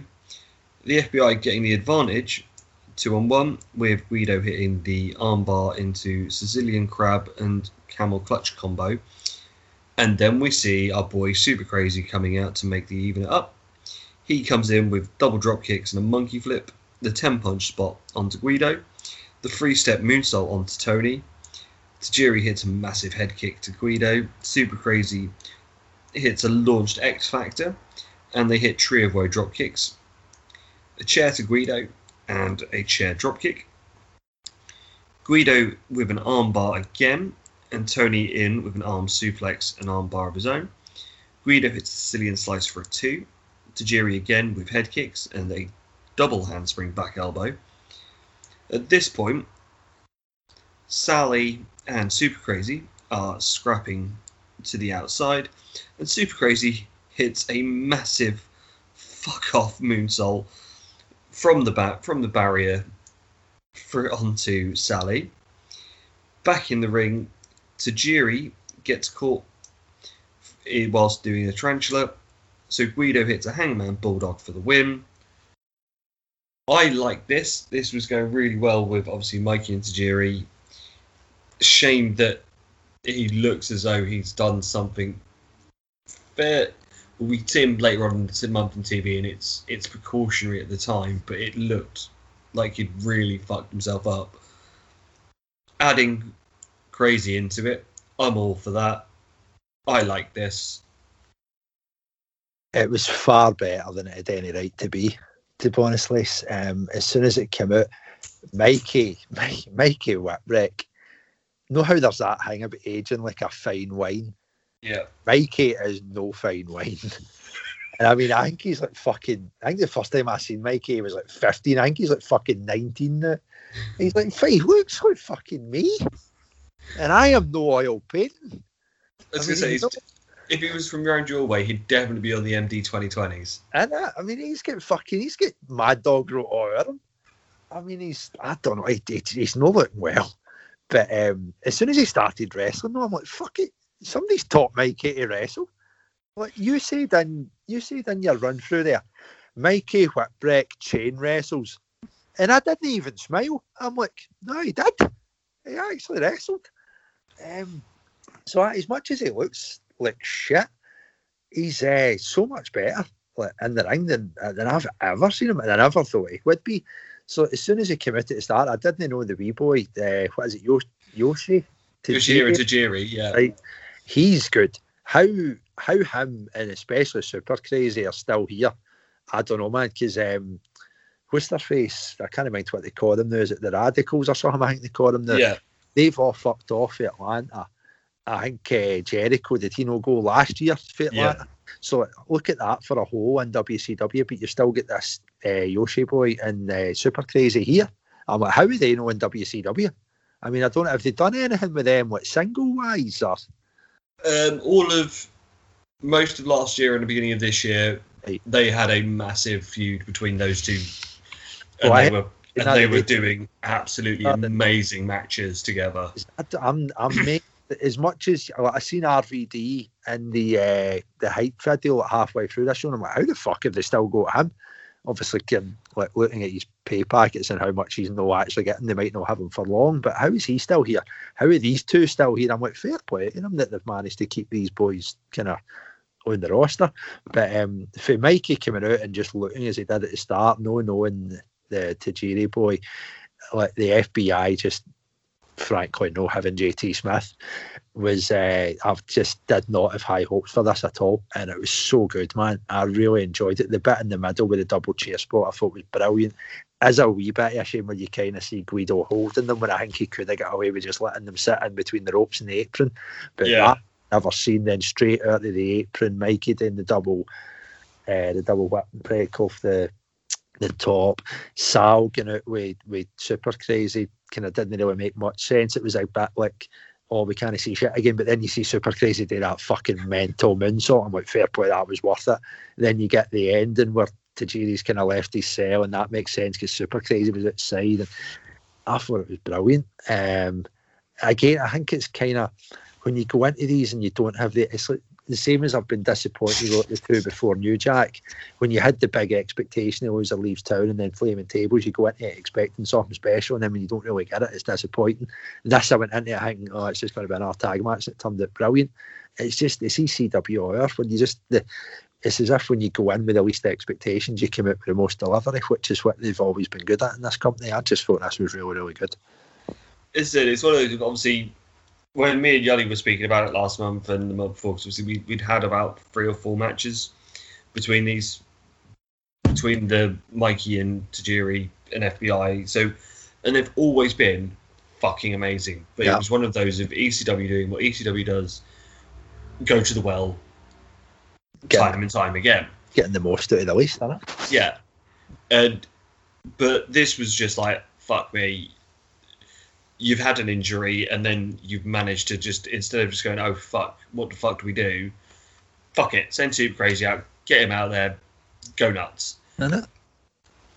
And you can tell all of that was fucking clearly done on the fly because they the way that they reacted to Mikey being hurt was a le- that's legit oh shit moment because obviously we've seen it when the fake injury or that happens you can tell the difference and yeah that was definitely one of those of like go go make chicken shit out of chicken salad Just go nuts and they fucking did so we go into our main event which for that I am going to explain the rules because it's our first ever double jeopardy match. So, what that is, is there are two matches going on at the same time in the same ring. The winner of those matches then goes against each other to then determine who is the world champion. Match one being Sandman versus Corino, match two, Lynn versus Justin, and as such, winner of both of those wins the title. So we open with Lynn and Justin coming out, and they go at it as Sandman doesn't come out to start. We see a chop battle and pin combos for twos. Corino then gets involved with an elbow to Lynn. Justin then takes charge and double team on Lynn. Then Justin and Corino go after Lynn and double team him. They exchange headbutts and punches, and then we hear the dulcet tones of Metallica. Justin continues to beat down Lynn more. Lynn is busted open, and Justin chokes Lynn as we still are waiting for Sandman to actually make it to the ring as he's doing his usual wandering through the crowd and drinking. Can't blame him, really. And having a last pre game fag.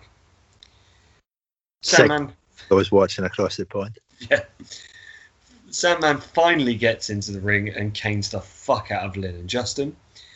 Corino slaps his beer away. Big mistake. And as such, gets caned, as does Jack Victory. Lynn and Justin then attack Sandman. Lynn hits a tornado DDT to Corino. Sandman with a guillotine leg drop on Corino.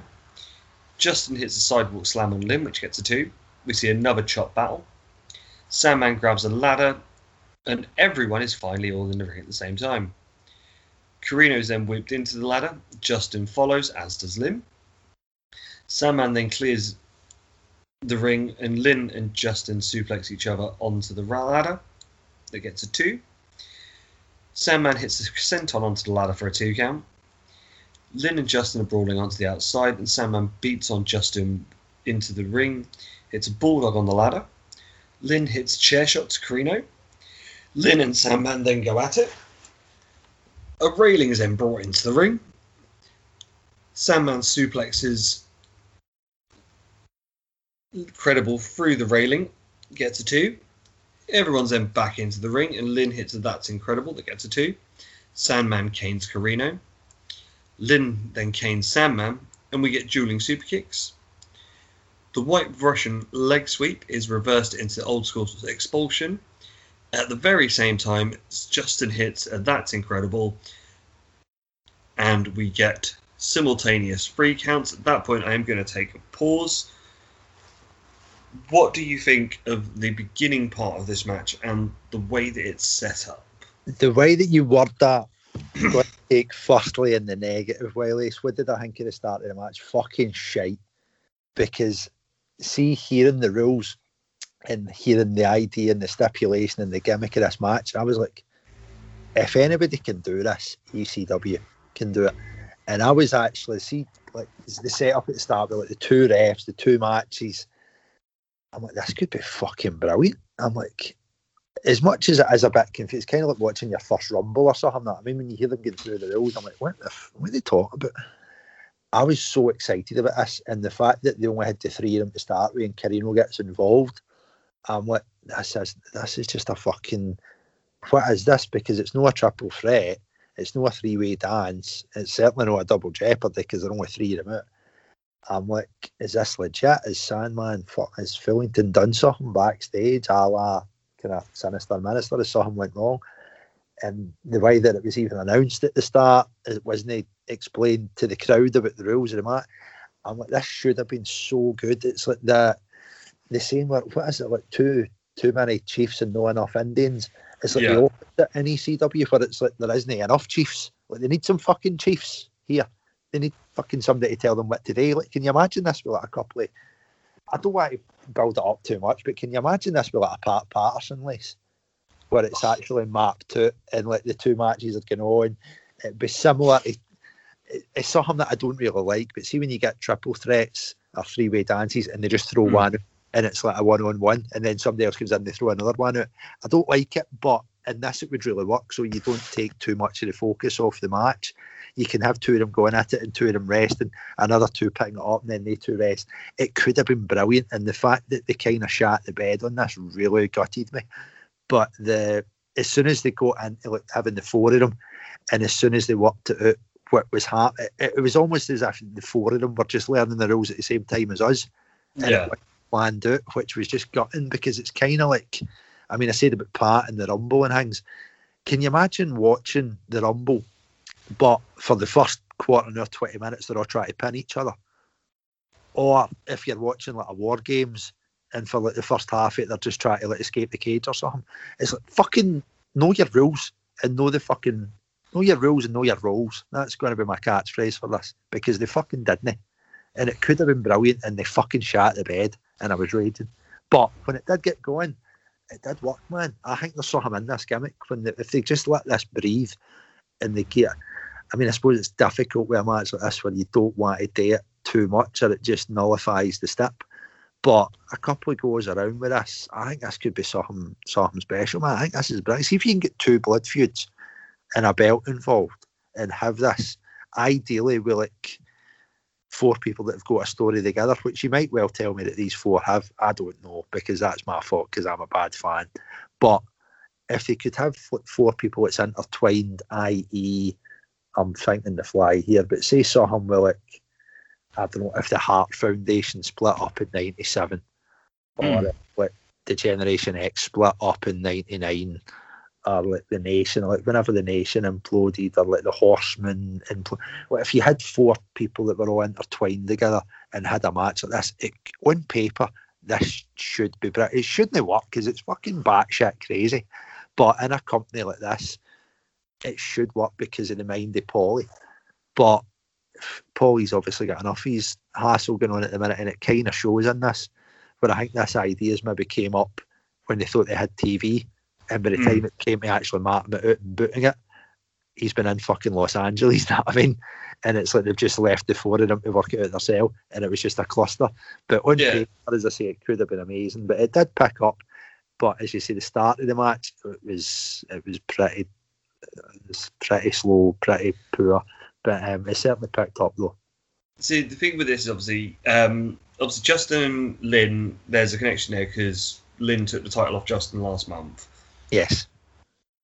Justin and Corino have a little bit because Corino nearly beat him a couple of times before Lynn finally got the win and got the title. Right. Sandman has literally just been chucked in for the sake it's Sandman. Right. You know, the the incident backstage earlier is pretty much all we've had of anything between Sandman and Corino. Sound. So, yeah, it's one of those of like it just putting Sandman into it was just a bit of a weird one, and but the other three it makes sense that those three would be intertwined because they've all been going for the belt, or one of them was the champ. The thing that got me is at the point when the the two pin counts were taken, you can audibly hear the crowd start shouting bullshit Aye. Which is never a fucking good sign in ECW. As soon as the hand went down on the three, I was like, "This is really good. That's a brilliant way to end that." And then you hear the crowd, I'm like, "Oh, they didn't they? They wanted Jerry Lynn and Sandman, didn't they?" And uh, aye, that didn't quite happen. But um, but no, I definitely I, I stand by the step. I think it just needs if you can't get a part pass, at least fucking map out something that you know Mm. what you're doing. Which they obviously did do to an extent with a double pinfall, but um, but aye, we'll move on. We'll move on. What's happening there, Les? So we go into quote unquote the match beyond if we're going back to a war games. So Punches from Corino, who gets the advantage and hits bionic elbows that get a two. Justin with a backdrop to Corino to the floor. Lynn attacks Corino and puts him back in the ring. Chops by Justin. Justin then manages to go to the floor, where Sandman hits a white Russian leg sweep into the railings. The table's then in, and we then see another chop battle. Justin with a nut shot, a double shoulder block, and both men are down. Corino with a Northern Lights through the table that gets a two. Francine comes in, but eats the super kick because Justin pushes her in the way. We see old school expulsion that gets a two. More chops, and Justin hits a super kick for a two. A cane shot. Corino then hits the second old school expulsion, but Marie comes in and hits a low blow. Victory comes in and Dawn low blows him. Justin with a cane shot to Corino. Corino then hits a super kick and gets the win. Steve Corino is your new champion. Post match, Lynn hands the belt to Corino, then slaps him. For me, this, was it was a two part two part match. I, for the joy that I got that Corino has finally won the belt, because so to explain a bit about Corino again, because obviously you wouldn't have seen it. He came in at the back end of last year as a smarmy manager. Manager, I think, wasn't it? Yeah, and just smarmy, just a little shit that you just wanted him to get his fucking head slapped in. He had his whole thing with Fred Durst where he went on in onto a Limp Bizkit show and shoot and sort of mouthed off at, at Fred Durst and said he, they should be playing fucking New Kids on the Block and Britney Spears. He then was in the whole ECW versus the network TV thing that they were doing on the side of the network. He then, sort of middle of the year, summary time, he then flipped to go against the network, and since then has just grown as as this guy that the fans have just fucking they've gone from absolute hate to oh my god love. So you know, could this- been uh, rolling, rolling, rolling. See what I did there? I do. Well played. um, the thing is, obviously, at the beginning of the year, he was having matches against Dusty Rhodes, for fuck's sake. And he, it's just like, for him to finally get the belt is great. But in such a damp, squibby type of match, it's like, yeah, he got it cleanly at the end, but how I would have done it is I would have still had the two matches and then have the winner go against each other in a separate match afterwards. Not do the all four of them in at the same time. Kind of similar, more not really similar, but more similar to like the first pay per view where it's like the triple threat and then the, the one on one to close. it. Yeah. That's right. But it was it was a it was a massive clusterfuck. But it was it was an enjoyable clusterfuck. It was. Yeah, as we both said, obviously, at the beginning part, if only they'd have had someone who would have mapped it out better or, you know, at least give it a bit more direction. I mean, I'm not even talking like Savage Steamboat Lace. I just need, they needed, it, it was legit as if they were funding out the rules at the same time as us. And it came across that way. With with the announcement where they only announced three of them and then Sandman doesn't come out and then the, why would, from a, I mean, I'm like Mr. fucking kayfabe, but why does Corino get involved with the other two to start with? Because it makes no sense for him.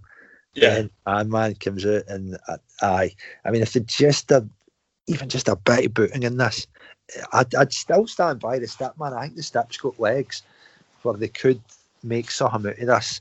And with what you're saying there, I mean, it's very rare that you get four intertwining characters, but what you're telling me, there is three in this. So, I mean, there's certainly legs for it to be kind of made out like that. And that even explains to an extent the, the delayed arrival of the Sandman, But it's what well, he was kind of thrown in at the last minute, so he would be more nonchalant, where he wouldn't really Mm. be that bothered. And um, I mean, it's I, I'm just I'm more gutted at this being like the first, and it being so innovative. For just what this company was built on was innovation, and we've seen what's happened kind of up north. We've seen what's happened down south in the last couple of years, where it's almost as if the ideas of this company have just been ripped from them and put in onto a big screen. Yeah. Like the the fact that they're still able to come up with these things, but then just shit the bed with it is just gutting, man.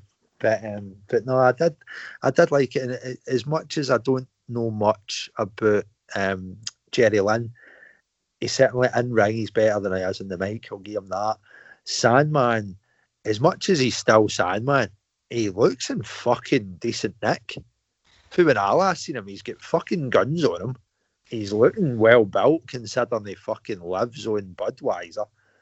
Um, he's looking well. I mean, the two of them done all right. Corino and and Cred, well, I'll call him PJ Polaco because that's all I know him as. I don't know Justin Credible yet, but um, they two look like stars, man. I don't know how young they are or how much they've been kind of wrestling. They're certainly new to me, but the two of them just look like you know that feeling that you got when you've seen Steve Austin turn up Yeah. like stunning Stephen had long hair and like you're not kidding anybody, mate. You're just fucking a big rough cunt that's just want to have a fight. And then you seen that kind of devolve into like ECW and then you seen him with like the the talking in WCW, then Paul he brought it out more, and then you see obviously what he's done in the last couple of years. It's kind of like that that amoeba stage, that kind of nucleus stage where you just know that they're going to transform into something. I don't know what it'll be, and I've maybe kind of tarred them with the wrong brush and using Steve Austin as the example, but it was the first one that came to mind. You just see a bit of a, a rough diamond there at the Yeah. minute, and it's just how they how they carve that out. The two of them just look like stars, man. And of course, not to gloss over it, but another one of the uh, people that you would have known on this show, Francine getting involved. Francine was wearing a thong. I've never seen that. Like, is that That's pretty much that's own- pretty much normal. Does, does she own trousers? Does she own a skirt? Does she does she own anything that isn't a see-through kind of negligee and a thong? That's, that's all I've ever seen her in. But, Occasionally, she she wears you know Daisy Dukes. Daisy Dukes or or a tiny mini skirt. But, um, but no, it's, it's nice to see Franny still being Franny. So overall, as your first jaunt back into ECW in in a, in a few years, and obviously on a very very changed ECW roster, Mm. what was a It was actually all right, I must admit. Um, there was some high points in it. Obviously, New Jack, the the stipulation in the main event, I was really excited about. It didn't really deliver, to be fair. But um, I mean, the the first thing that that sprung out to me, as much as he may well now be my modern day hero, what the fuck happened to Joel Gertner?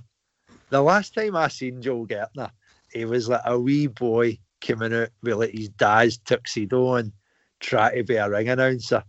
And it's like now he's turned into just the creepy uncle that comes out of your house at Christmas and tries to touch up your like wee lassie. You know what I mean? He's like he's just turned into this fucking pedo. And like I, I, some of the stuff like the, the turnaround in the rosters obviously there to see, but um they're still trying, man. And I mean, with everything that's been in the news, and it's certainly not been shy in news this year, they're still trying, man. They're still the wee engine that could. Maybe not for long, but they're still trying. They're bringing in new folk, the likes of Credible, the likes of Corino. I mean, to Yoshi Tajiri. I mean, there's there's so many young, promising guys in this roster. They're still running through brick walls, and they always did for this company and for for Paul. But if anything, it's even more impressive these days the fact that half of them is not even getting fucking paid. Yeah. They're still charging through brick walls and they're still selling at arenas, but they've went for selling at arenas with like five, six hundred to like five, six thousand.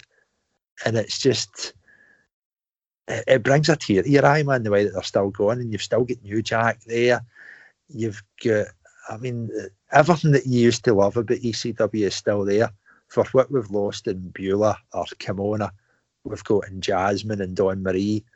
You've still got the the promos say, especially when you go into like the TVs for the month. And I mean, God love them, they're promoting TVs that they can't even get on a network. And it's still some of the most innovative TV you'll see. I mean, I it's it is a bit of a bomb scare when you look at it feel like the music video point of view like they don't have rights they don't kind of pay their talent i mean you, you wouldn't really be touching it if you were a big conglomerate i mean it's not as if they're going to be getting bought over with aol or time warner you know what i mean Yeah. but there's so much potential there man and it's it's just a sin to see them in this state behind the scenes because on screen they're still fucking trying their best to kill it and uh, it's not literally in some stages, particularly Mr. Young. But um, they've still got they've still got everything that, that we loved about them five year ago, and they could still. I, I, I know I drink the Kool Aid. I know I'm just overly optimistic and ever the optimist and just fucking. I say optimist, other folk would just say ignorant, but they've just they could make a go of this man, and it's it's a bit like what I was talking about earlier on with Super Crazy and how Hino and WCW were like their cruiserweights. Super Crazy looks as if he's maybe a wee bit big to be a cruiserweight lace, but he's not quite big enough to be a heavyweight. It's Yeah. kind of similar with ECW where they're like too big to be wee and they're too wee to be big. They've kind of got that niche carved out for themselves where they're comfortable. And it's not really a company or a philosophy that can get by in a comfort zone. It's like they need something and I don't know what it is. And it's just as a one-off show. There's high points, there's low points, but it's ECW. You're going to get that. You're never going to get a, a five-star classic start to finish, but you're always going to get something.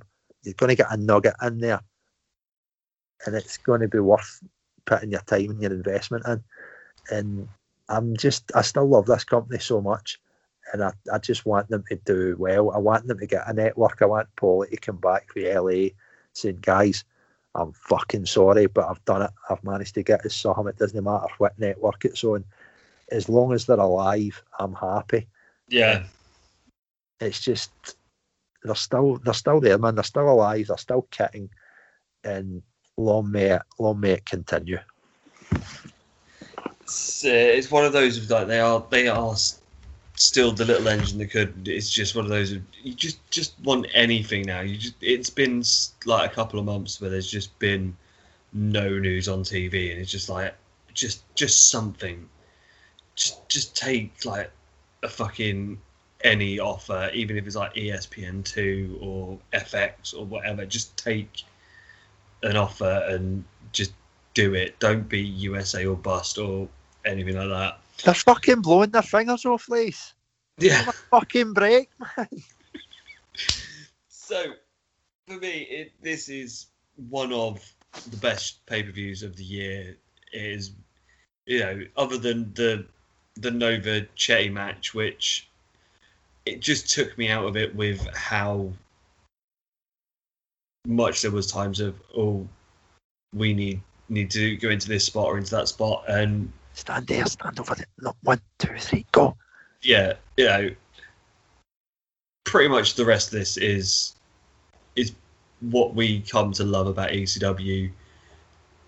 It's just over two and a half hours.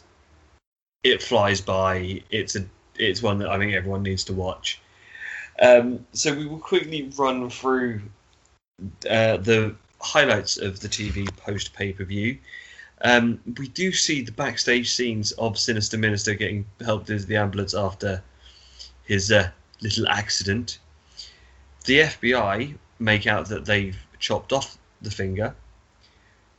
We hear that Roadkill and Doring uh, will be going against the FBI for the World Tag Team titles at the next pay per view. Corino cuts a promo about everyone wanting his belt and how everyone is his enemy.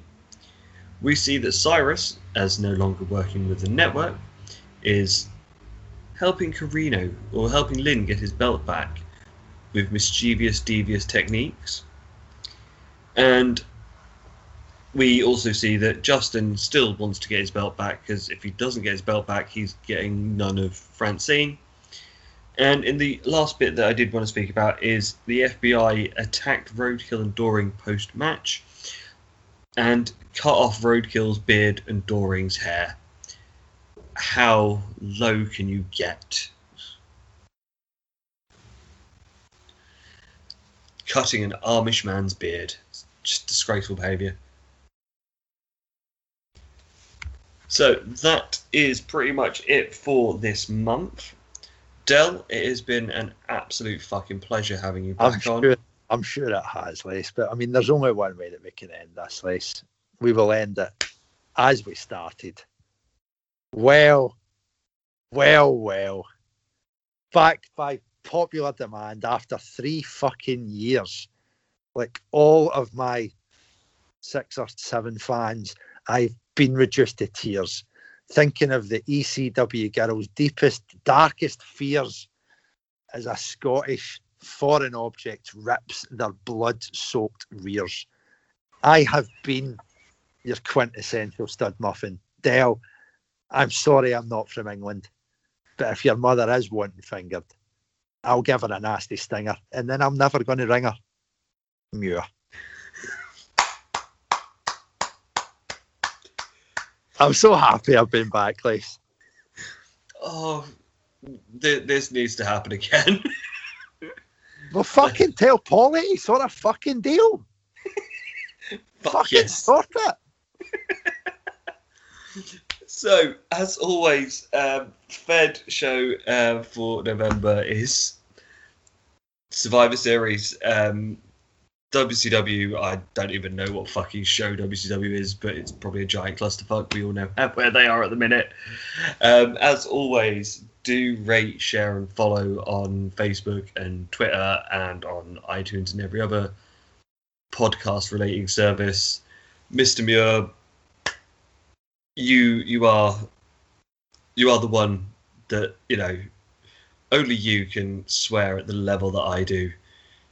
And We were keeping score at home. I do believe I won that contest by a significant margin. oh fuck Say cunt bastard. Poor Joe. Poor Joe. You've been outshined. I'll have to I'll have to get my game face back on next month. And start writing poems. exactly, because that that was chef's kiss level of, of greatness. Yeah, I would be proud, I believe. So until next month, we bid you adieu. Bollocks.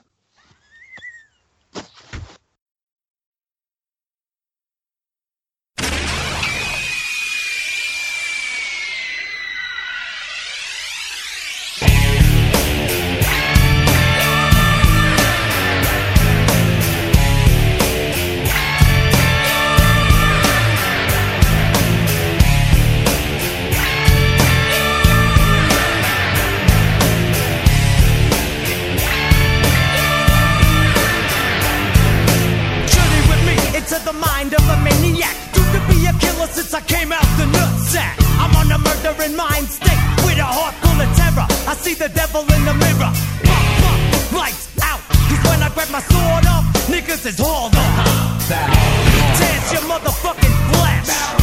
Tears your fucking heart out your chest. See, I'm quick to let the hammer go click on my tech nine. So if you try to wreck my fool, it's your bedtime. Feel the blast from the hunky bomber. Infrared aim at your head like your name was Sarah Connor. Decapitation, I ain't hesitating to put you in a funeral home with a bullet in your dome. I'm hot like. You got a problem? I got a problem solver, and his name is Revolver. It's like a deadly game of freeze tag. Hit you with the 44 mag, and you're frozen inside a body bag. Nobody iller than this graveyard filler, cat pillar. Cause I'm a natural born killer.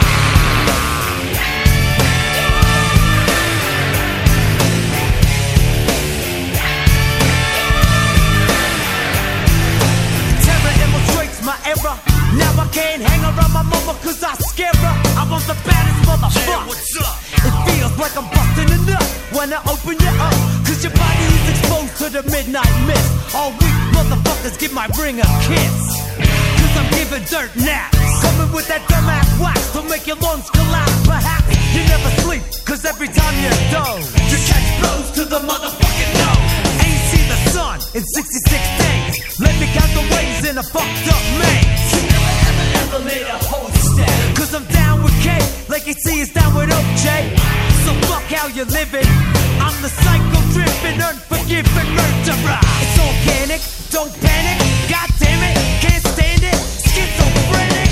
So fuck Charlie Manson. Snatch him out.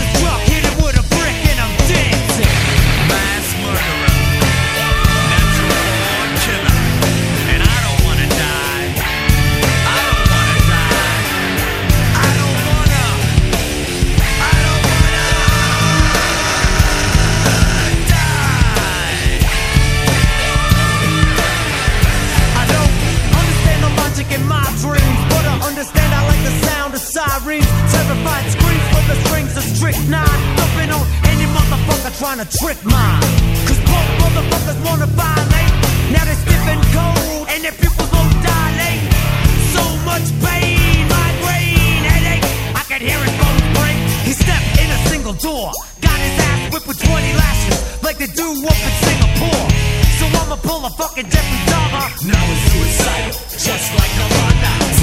Tock, tock, tick tock, tick. It's the fucking six squad on some murdering shit. Keeping niggas in order, making their life shorter. Ready to slaughter. But to me, a life ain't worth a quarter of a dime. Mushrooms got my mind hallucinating. Ain't no debating. I'm creating an escape route to be out without a doubt. Scot free, so don't even think about trying to stop me. I can't wait. I'm out the gate on the gorilla.